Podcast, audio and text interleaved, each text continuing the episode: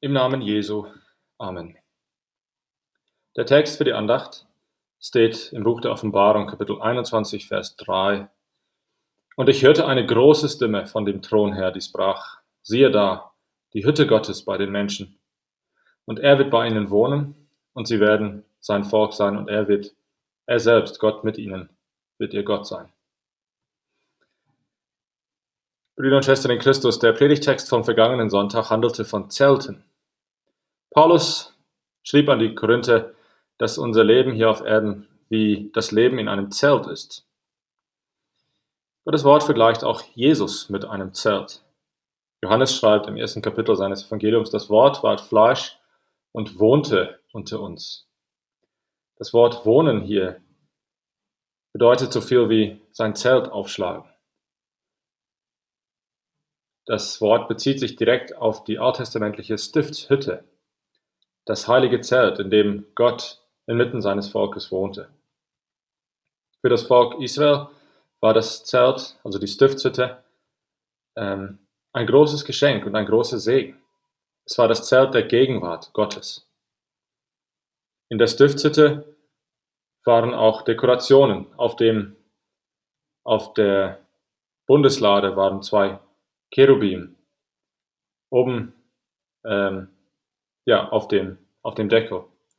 Vor dem die Anweisungen zum Bau der Stiftshütte im zweiten Buch Mose gegeben werden in der Bibel, kamen Cherubim erst nur einmal zuvor in der Bibel vor, nämlich nach dem Sündenfall, als Gott sie mit flammenden Schwerten am Eingang des Gartens aufgestellt hatte, um den Garten zu bewachen, dass niemand mehr rein darf.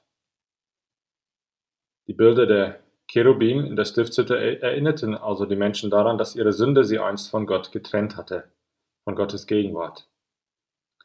Doch nun bedeuten diese Cherubim noch etwas anderes.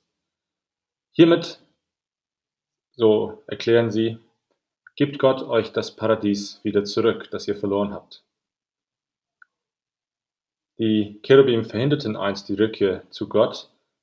Nun pflanzt Gott die Stiftshütte wieder in der Mitte seines Volkes. Gott will wieder bei seinen Menschen sein und bei seinen Menschen wohnen. Gott schlug sein Zelt auf in die Mitte seines Volkes. Er wohnte mit ihnen auf der Erde mit seiner Gnade und Wahrheit und Herrlichkeit. Im Neuen Testament lesen wir über Jesus und das Wort ward Fleisch und wohnte unter uns, hat sein Zelt unter uns aufgeschlagen und wir sahen seine Herrlichkeit, eine Herrlichkeit aus des eingeborenen Sohnes vom Vater voller Gnade und Wahrheit. Jesus kam aus eine neuere und bessere, neue und bessere Hütte. Er kam auch, um bei uns zu wohnen. Himmel kam auf die Erde. Der Frieden vom Garten wurde wiederhergestellt. Gott ging wieder mit uns.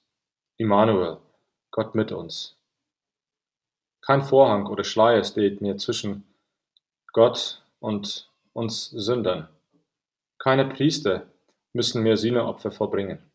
Gott ist mit uns in Jesus Christus. Er saß mit Zörnern am Tisch. Eine Prostituierte benetzte seine Füße mit ihren Tränen und trocknete sie mit ihrem Haar. Scharen von Sündern strömten zu ihm und drängten sich um ihn. Und die Herrlichkeit Gottes, die sich in Jesus offenbarte, verzehrte sie nicht, sondern heiligte sie. Jesus ist die neue und bessere Hütte. Er hat versprochen, immer bei uns zu sein, bis am Ende der Welt. Wo zwei oder drei in seinem Namen versammelt sind, ist er mitten unter uns. In seinem Wort und in seinem Sakrament begegnet er uns immer wieder. Seine Herrlichkeit verzehrt uns nicht, sondern macht uns heilig. In der Wüstenwanderung unseres Lebens bleibt Jesus bei uns, bis wir das gelobte Land erreichen. Am Ende des Kirchenjahres werden wir daran erinnert, dass Jesus einst in Herrlichkeit wiederkommen wird. Er wird zu uns kommen und uns für immer zu sich holen, leibhaftig. Himmel und Erde werden verbunden sein.